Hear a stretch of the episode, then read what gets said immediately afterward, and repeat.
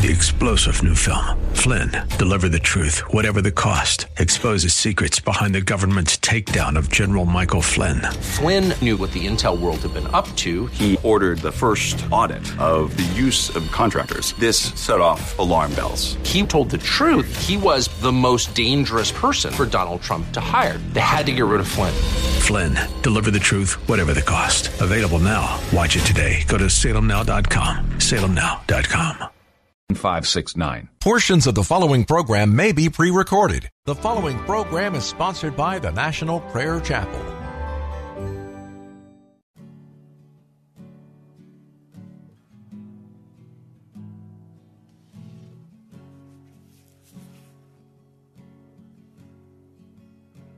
There is a judgment greater than anything you've ever known. It won't be long. Your life will pass by as a vapor, and you will stand before the judgment seat of God. And every secret deed and thought, every wrinkle, every spot will be in view. Before the one who knows all things, the Lord of Lords and King of Kings, you know the one you never knew. While you have breath, you have a choice to make in life. Turn away from your sin and believe on the risen Christ. You can find peace in Him from the judgment that's to come.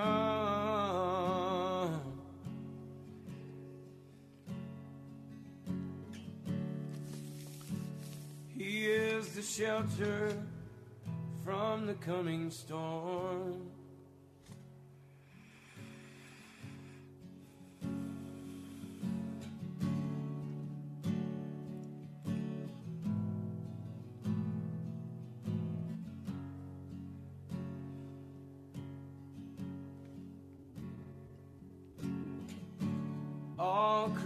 Creation shakes at the mention of his name.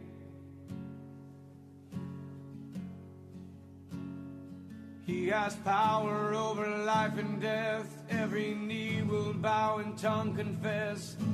Heaven and earth will proclaim that Jesus Christ is Lord. To the glory of the Father, will you bow? Will you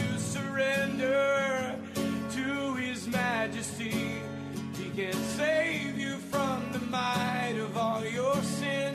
This is the fight in which He stands in perfect victory. While you have breath, you have a choice to make in life. Turn away from your sin and believe on the risen Christ. You can find peace in Him from the judgment that's to come.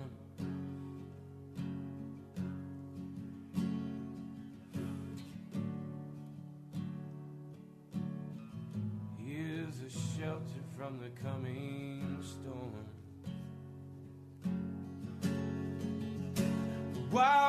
you have breath, you have a choice to make in life. Turn away from all your sin and believe on the risen Christ. You can find peace in Him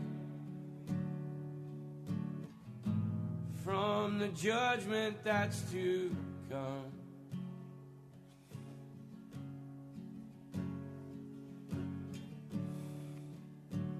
He is a shelter from the coming storm.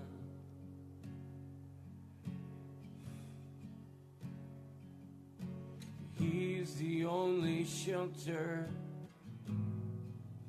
from the coming storm.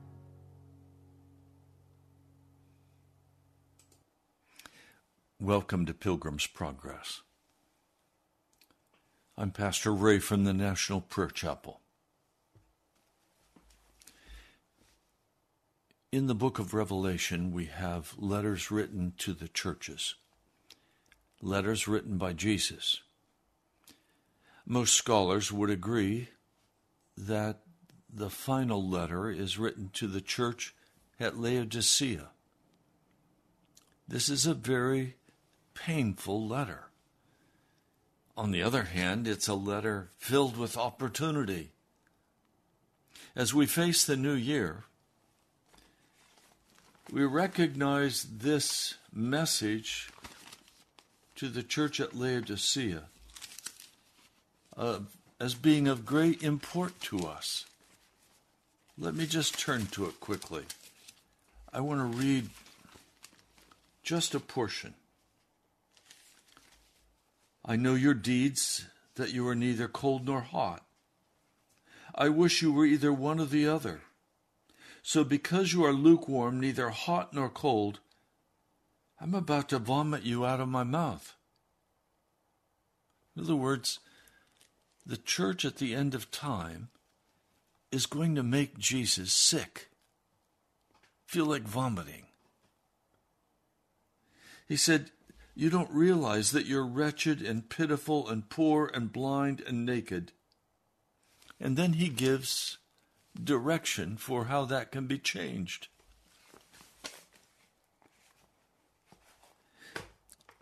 John Wesley, many years ago, used a term that I've found very helpful crisis sanctification. Well, what is crisis sanctification?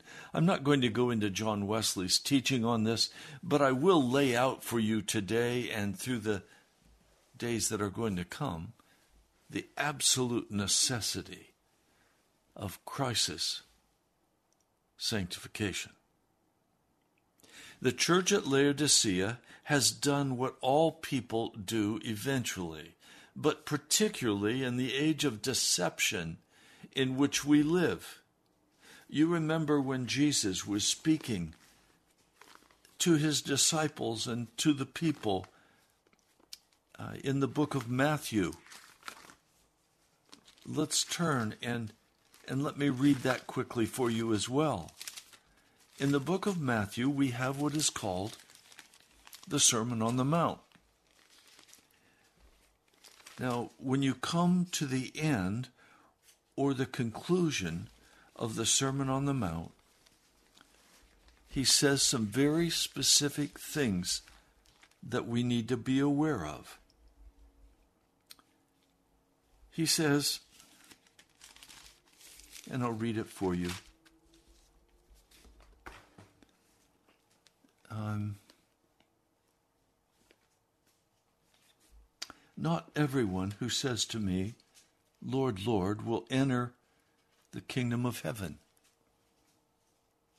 That is, in the church today, thousands say, Lord, Lord, we love you. But he says, But only he who does the will of my Father who's in heaven. Many will say to me on that day, Lord, Lord, did we not prophesy in your name, and in your name drive out demons and perform many miracles? Then I will tell them plainly, I never knew you. Away from me, you evil doers. You evil doers. Now, if you look also back in Matthew, the 24th chapter, 24, verse 4, they've asked the question, What will be the sign of your coming? of the end of the age. Jesus answered, Watch out that no one deceives you.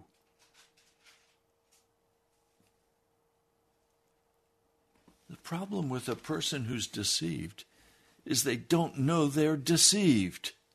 They think they're okay. Well, as we consider this, Lord, help me. I need your help to make this plain. I need your direction for the words to speak. Lord, please help us. Help us to understand and help me to speak in accord with your will. Lord, thank you. Amen. The Essenes were a group, a community, a cult, Jewish, honest, good people. They came together some hundred plus years before the time of Jesus' birth. They prophesied about Jesus. They prophesied that Jesus would come at a set time, that he would be crucified, that he would be resurrected, that he would die for both Jews and Gentiles. It's almost a perfect match in every way with the New Testament scriptures. But they also gave a date. Now, they didn't say Jesus was coming again, but they said in 2025 we will enter into the final age where everything is wrapped up. I recognize that. And I recognize that the church today is fully vested in the negative aspects of the Laodicean church. Now, I come here day after day to speak a very straight word to you because I want you to be fellowshipping with Jesus Christ in real time. I don't want you to be deceived. I don't want you to be caught in the world, in the flesh, or the devil. I want you to be walking absolutely clean before God. It's of utmost importance that we put away our sin. Now, most of you who listen to this broadcast understand that I preach repentance and holiness. I am a holiness pastor. I'm a revivalist. Now, as we come to that issue, here's the problem. Almost everyone I speak to has made some progress in their relationship with Jesus. But when I begin to press people on, do you have anything that stands between you and God? They will say yes. But I'm working on it. Well, how long have you been working on it? A long time. See, here's what happens we come to Jesus, we repent initially of our sins.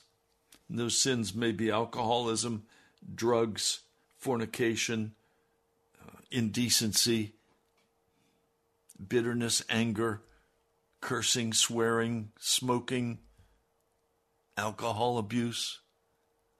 It can be all kinds of things. These things are quickly put away by most people. Now, you may not have put some of these away yet, and so listen carefully. The problem comes as we continue to walk in the church and we begin to hear the lies of the modern church, the lies of the Laodicean church, who say, you can never overcome all your sin. You're always going to be a sinner. And they use Western logic to argue the case, and it's an utter lie. Look carefully at, at the whole book of First John, but in particular the third chapter. It will uncover for you the ugliness of this teaching. Or look at the book of Romans, the sixth chapter. Um, let me begin in verse 5. If we have been united with him like this in his death, we will certainly also be united with him in his resurrection. For we know that our old self, that is the carnal self, that is the the self that came down through Adam as a sinner. It says, We know that our old self was crucified with him so that the body of sin might be done away with, that we should no longer be slaves to sin. Well, that phrase, body of sin, might be done away with NIV also wants to say be rendered powerless. No. If you go to the Greek, it's very clear that the Greek word used here is to utterly destroy. I hear Christians actually arguing that they still have the old man of sin in them and they're still struggling with that old man of sin. You know what that says to me? They've not been entirely sanctified yet. And so they are making excuses for sin that they've not been able to overcome. One very famous, probably the most famous evangelical pastor today, was raised in a home with holiness parents that taught Romans 6. But he was never able to overcome all of his sin. And so he made a calculated decision that holiness could not be correct because he could not live that way and and so he made a decision to go with Calvinism. He made a decision for sinning Christians and he teaches that today. He's a good teacher. But he teaches that lie because he based truth on his experience and not on the scriptures. So we come to this issue of how do we deal with this sin that continues in the lives of Christians today that drains them of their power. And so they're always fighting to overcome their sin, so their eyes are focused on themselves, not on Jesus, and their eyes are not focused on the lost and the dying because they're so concerned about their own heart and their own life. I mean, I talked with one man who's very concerned because he's still caught in sexual sin. He's still caught in anger and rage. He knows it's wrong. He's overcome many sins. He believes he's saved and on his way to heaven in his sin. Where do we get the victory over all sin?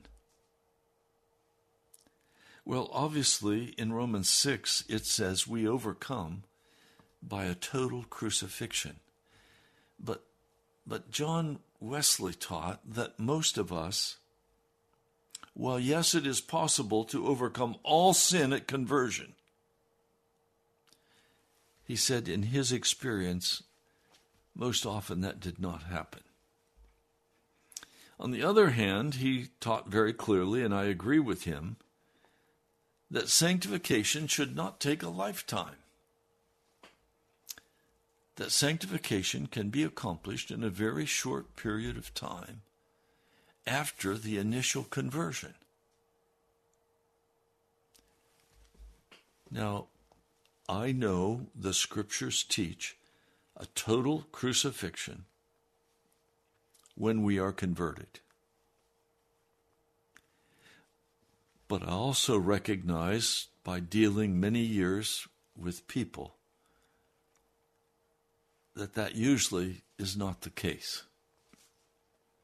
Usually there is a partial overcoming, and then there is a continuing with pride,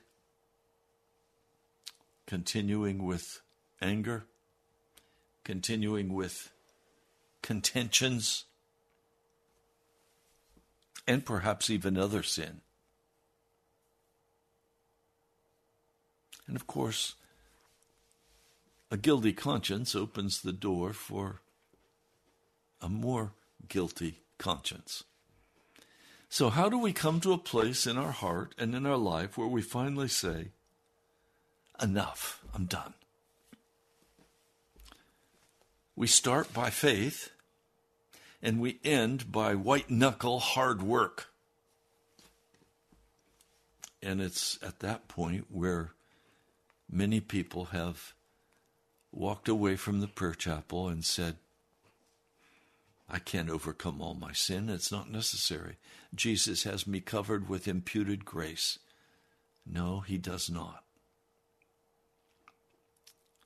What they're really saying is, we don't want to fully die. We don't want to give up our life. We want to keep our wonderful life, and we want to add Jesus to that wonderful life so that we can go out and make our money and have our lifestyle and enjoy the things of the world that are innocent but I don't want to totally belong to Jesus. Now, there is one aspect that I think is the primary guardian of our sin life, if there be such. I have struggled with this. I have done battle with this until finally the Lord is changing me. I want to show you what it is. In the 13th chapter of 1 Samuel, we find that, that Samuel has anointed Saul as king of Israel. He has his introductory issues settled. And now Jonathan stirs up a hornet's nest by going after the Philistine outpost. And the Philistines respond in great power because they want to destroy this new king of Israel. And so they send 3,000 chariots and 6,000 charioteers, soldiers as numerous as the sand on the seashore. And of course, they're all carrying swords, and Israelites are not carrying swords. The Philistines have made sure that they have no swords. In fact, they even have to go to the Philistines to sharpen their, their metal instruments like their scythes. Now, the men of Israel who followed Saul sees how critical this situation is and how their life is so much at risk and so many go and hide in caves and thickets among the rockets, rocks, in pits and cisterns. Some Hebrews even cross into the land of the Philistines. Well, Saul was told to go to Gilgal and to wait for seven days. The troops that are with him are quaking with fear. He waited seven days, the time set by Samuel. But Samuel did not come to Gilgal, and Saul's men had begun to scatter. They were deserting. Now, this is 1 Samuel, the 13th chapter, verse 9. So he said, Bring me the burnt offering and the fellowship offerings. And Saul offered up the burnt offerings. Now, he was not to do that because he was not a priest or a prophet. Jesus Christ is king, priest, prophet. But now those functions were severely separated. And it was not up to Saul to offer the burnt offering, but rather to obey the prophet and the priest and to wait on Samuel. Just as he finished making the offering, Samuel arrives and Saul goes out to greet him. Samuel's first words, What have you done? asked Samuel. Saul replied, When I saw that the men were scattering, so it's the men's fault because they're scattering, that you did not come at the set time, it's your fault. It's your fault, Samuel. Not my fault, it's your fault. That the Philistines were assembling at Michmash. It's the Philistines' fault that I didn't obey. I thought, now the Philistines will come down against me at Gilgal. I have not sought the Lord's favor, so I felt compelled to offer burnt offerings. In other words, I did what I had to do to save the nation. Now, please hear what I'm going to try to say to you. And it's hard to say without arousing the very thing I'm speaking of. All sin is surrounded by an army in our hearts. And that army is for defensive purposes. So the defense is it's not my fault. I know I've done wrong, but it's not my fault. It's the men's fault. It's your fault. It's the Philistines' fault. It's somebody's fault, but it's not my fault. I feel like I became a pro at this at some point in my life where someone would come to me and, and say something that I didn't like them to say to me. And I would, in some way, quickly find a way to turn that around and make them the guilty one. So I came out looking and smelling like a rose. Not my fault, your fault. You did it. If we want to deal with the sin that still rides in our heart, we're going to have to come to that crisis sanctification point where we finally are willing to say, No, it's not anybody's fault but mine. Nobody forced me to do it. I did it for my own reasons. I said it for my own reasons. I acted for my own heart.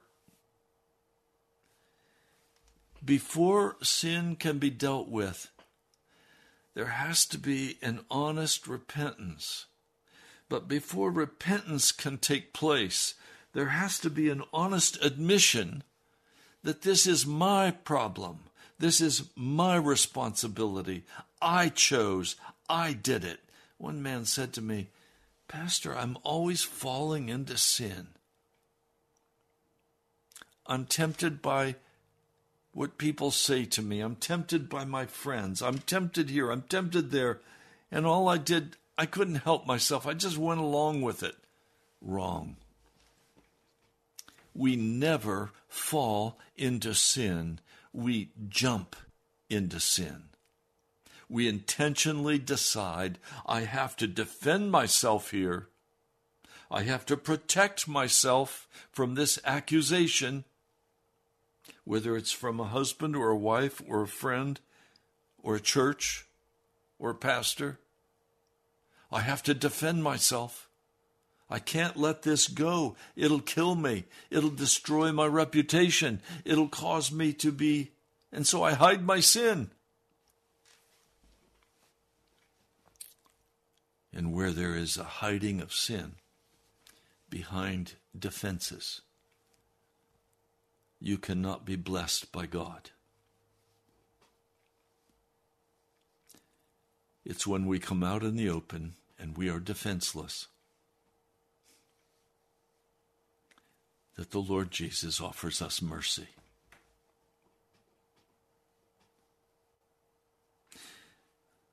If we are part of the church Laodicea, and you are, and I am,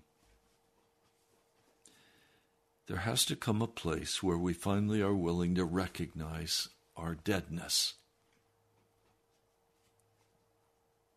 And I have recognized in my own soul a deep, deep root of hopelessness of discouragement. Well, I'm not talking about being discouraged about the church or discouraged about the radio broadcast. I'm talking about just a very deep, inner, painful place of being disappointed with my life.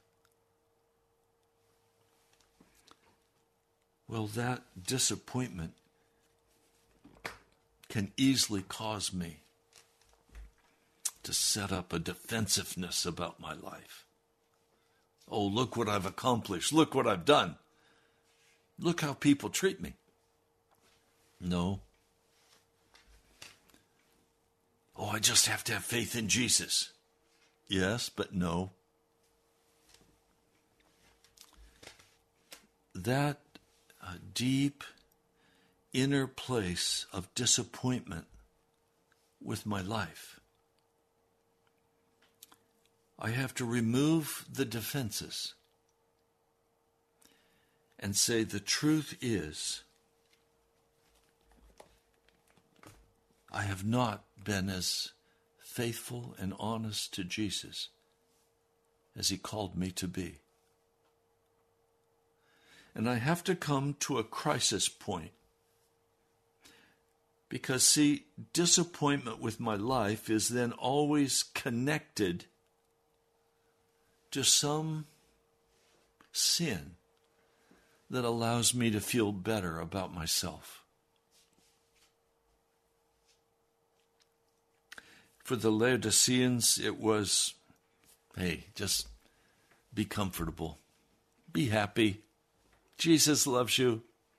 You're on your way to heaven. You're saved in spite of your true heart condition. Don't worry about it. You're good to go. No, you're not. No, you're not. And I've had to be, and I have been dealing very honestly with this issue in my own heart. You see, when a man reaches 50 years of age, there's a major work that he begins to engage in. And you wives who are married to a man who's 50 years of age or more, you need to consider that this work is what is going on in your husband's heart, whether he talks about it or not. And in our age, it's also something that goes on in women's hearts. And that is, I'm old, and I don't see how I can accomplish the dreams of my youth. And there has to become a, a peace between my broken dreams and my current reality. The way I've been dealing with that is recognizing that those dreams, the bucket list, what I want to be, what I want to do, how much money I want to make, what success level I expect of myself, all of those things have to be bunched together and recognized that they flowed out of pride in my heart. And now it's time to put that pride away. And now the crisis comes in every man and every woman's life.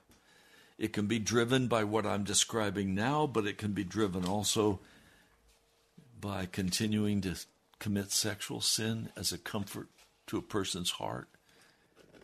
It can be a lust for money. It can be a lust for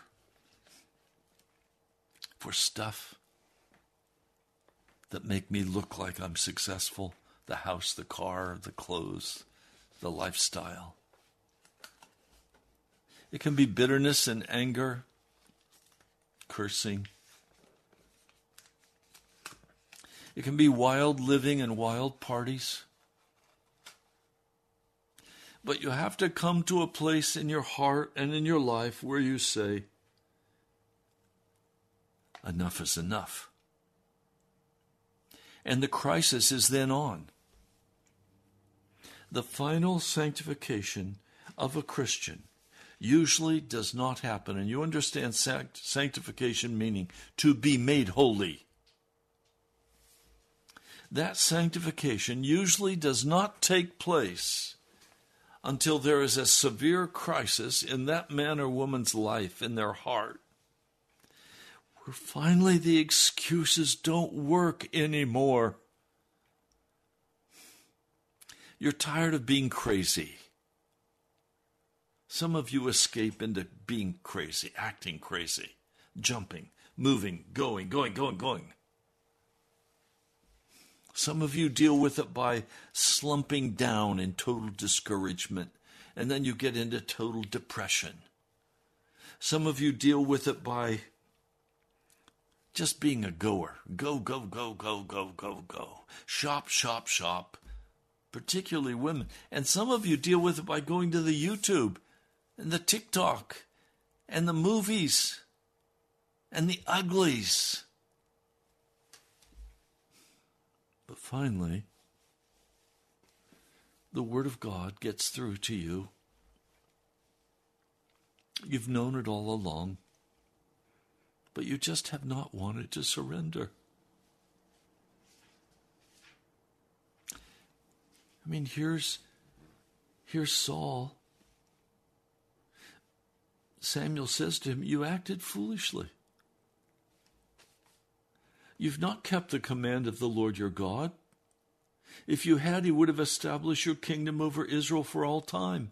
But now your kingdom will not endure. The Lord has sought out a man after his own heart and appointed him leader of his people because you have not kept the Lord's command. It's a very serious thing not to hear and obey the commands of the Lord. And the command of the Lord is, Be holy, even as I am holy. You can't be holy with your sin. You can't be holy with your defensiveness. Some of you are very defensive with your husbands or with your wives. If they say the wrong thing, whoa, they meet a steel wall. Back talk. Backtalk is one of the worst aspects of the defensiveness of a man's heart. Always proclaiming his innocence, always making it look like it's somebody else's fault. And sometimes you just cut people off. Why? Because you've judged them. Why have you judged them? Because you don't like what they have exposed in your own heart, in your own anger, in your own pride, in your own self righteousness. And so you say, I'm going to get away from that person. I'm not going to be around somebody who's who's exposing how I really am and how I really think and feel. At some point in your life, you're going to have to drop your religious defense and say, Lord, can I finally come and just deal honestly with you? Can I lay aside my pride? Would you remove this from me, O God? See, you're going to have to deal with your defensiveness before you can get to the sin to deal with it. Because we as Americans have learned to be very well protected. We know how to push people away. We know how to hide. I remember my dad giving Bible studies to a family. And as he began to present the truth of the gospel, that they had to leave their sin, they began to give excuses. And I said, I didn't go with my dad one night. I usually did. I said, Daddy, what happened tonight? He said, Well, I dug them out from behind one stump and they ran and hid behind another stump. he said, I've been digging them out from behind the stumps forever. I'm tired of it. I'm waiting for Jesus to tell me I can stop digging them out behind stumps and either leave them or have them follow Jesus. Well, he's right. As a pastor, I've spent most of my life trying to dig people out from behind their stumps, and they'll cop an attitude, and they'll get mad, and they'll say, Pastor, you can't say that to me. Okay. You're behind your little stump, protecting yourself and your sin. You've got your defenses up sky high. There's one man at the National Prayer Chapel, I won't name him, this one man, he came out of Hinduism.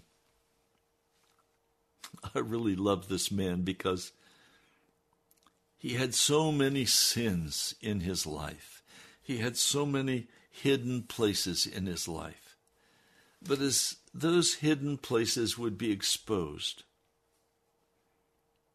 he'd get really mad. He'd say, I'm not coming back. You can't talk to me like that, Pastor. This following Jesus doesn't work. It's too hard. I don't want it.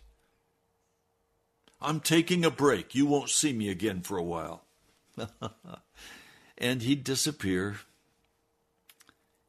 And then after a while, I'd get a phone call from him, and he'd say, Pastor, I've repented. You were right.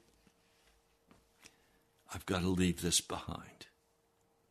I can't go to the strip joint anymore. I can't go to the clubs. I've got to leave my alcohol. I've got to. And he began step by step cutting off the sins of his heart. Why do I love this man so? Because sometimes it takes a two before over his head to get him out from behind his stump. But when he's out from behind his stump, he admits he's wrong and he changes his position. And it's so refreshing in this day of utter defensiveness and deception to see a man who will earnestly seek after God and honestly admit his own sin. Well, if we look a step further, we find that that Saul is sent on a mission to destroy the Amalekites because of what they have done to the children of Israel. And so some, Saul attacked the Amalekites, and then he took King Agag as prisoner. But he was told to destroy everyone, to kill all the Amalekites. But he doesn't. And the army spares Agag and the best of the sheep and the cattle, the fat calves and the lambs. Everything that was good, they saved. Those that were they were unwilling to destroy, but everything that was despised and the weak they totally destroyed. Then the word of the Lord came to Samuel I'm grieved that I made Saul king because he has turned away from me and has not carried out my instructions. Saul was troubled and he cried out to the Lord all that night. This is 1 Samuel, the 15th chapter. Early in the morning, Samuel got up and went to meet Saul, and he, he was told Saul has gone down to Carmel, and there he set up a monument in his own arm, in his own honor. What? He disobeys the word of the Lord, but he has first and foremost in his mind his self righteousness, his honor. How can God deal with this man's sin when he is so well defended and he's lying to himself? You see, the reason sin is allowed to remain in our hearts is that we've lied to ourselves about it. We have justified it. It's, it's because that's how I was raised. It's I'm doing the best I can do, and, and God's just going to have to accept me the way I am. No, He wants entire sanctification in your life. He wants you to leave all sin and be filled by the Holy Spirit. But because of this intense defensiveness, God can't get at our sin. Now, watch. The word of the Lord came to Samuel I am grieved that I have made Saul king, because he's turned away from me and has not carried out my instruction. That word grieved in the Hebrew, it means to sigh loudly. Ah, look what he's done. I'm grieved.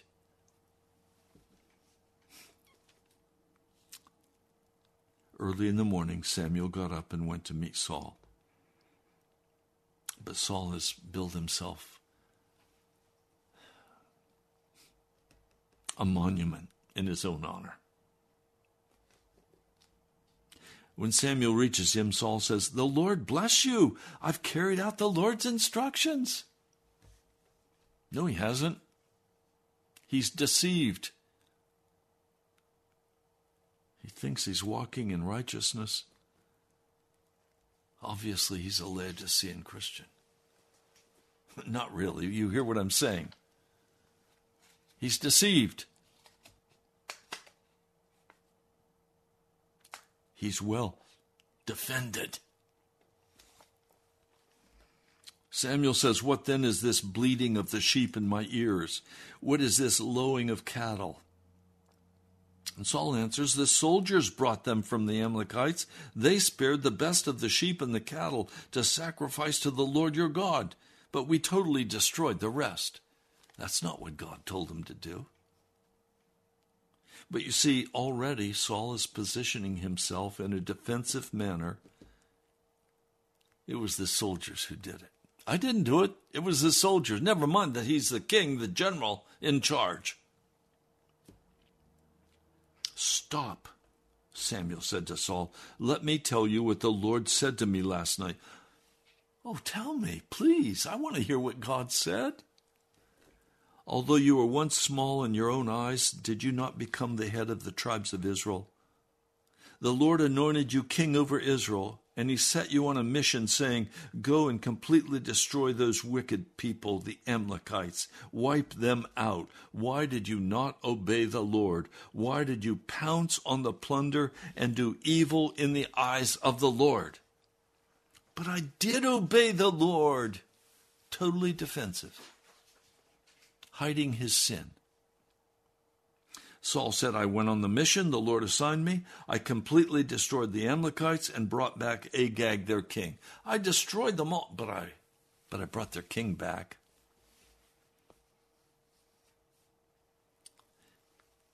Totally deceived. The soldiers took sheep and cattle from the plunder, the best of what was devoted to God, in order to sacrifice to the Lord your God. Well, see, God's fault. I needed to offer this to God. He was asking for sacrifices. Does the Lord delight in burnt offerings and sacrifices as much as in obedience to the voice of the Lord? To obey is better than sacrifice, and to heed is better than the fat of rams. For rebellion is like the sin of divination, and arrogance like the evil of idolatry. Because you have rejected the word of the Lord, he has rejected you as king. Oh, we're almost out of time. I'm going to pick it up tomorrow right there. I want you to see this. Saul's defensiveness surrounding his sin made it impossible for him to see his sin. He thought so highly of himself, and he had so deceived himself, as the Laodicea church has. Oh, we're okay. I hear it all over the Christian church in America. Oh, we're headed for a time of great abundance. Everything's going great. God loves us. We're on our way to heaven. No, you're not. You've been utterly deceived. You, you are not sanctified. You are not holy. You've made excuses for your wicked hearts.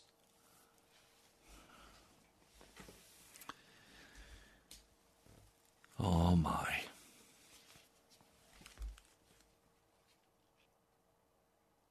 Lord, I don't know how to even talk about this very well. I plead your mercy.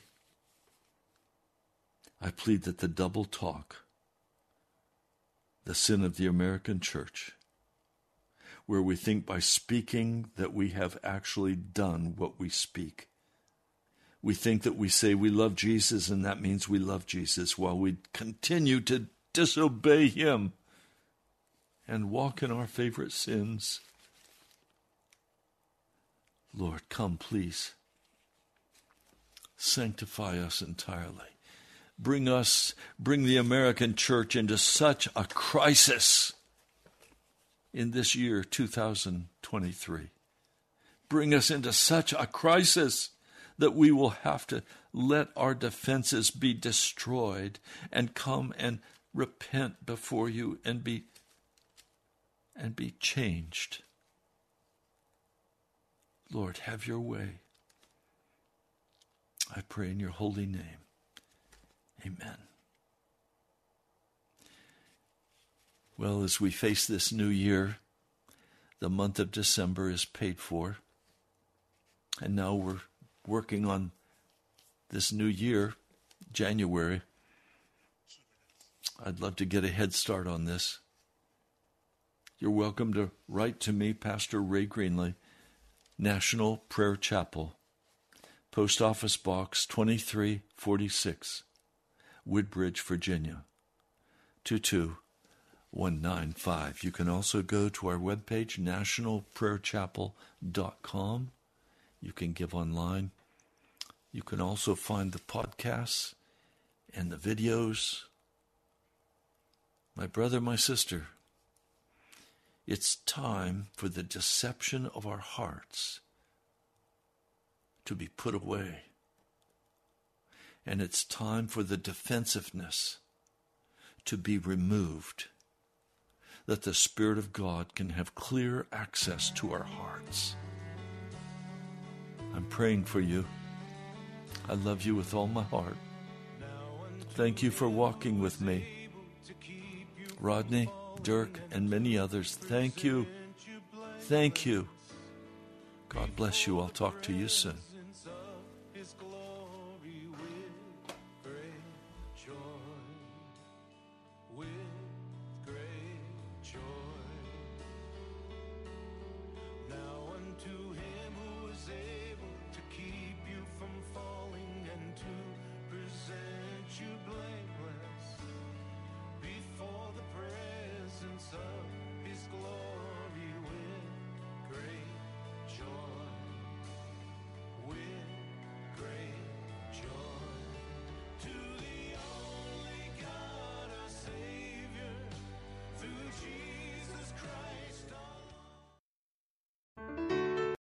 Three star general Michael J. Flynn, head of the Pentagon Intelligence Agency, knew all the government's dirty secrets. He was one of the most respected generals in the military. Flynn knew what the intel world had been up to, he understood its funding. He ordered the first audit of the use of contractors. This set off alarm bells.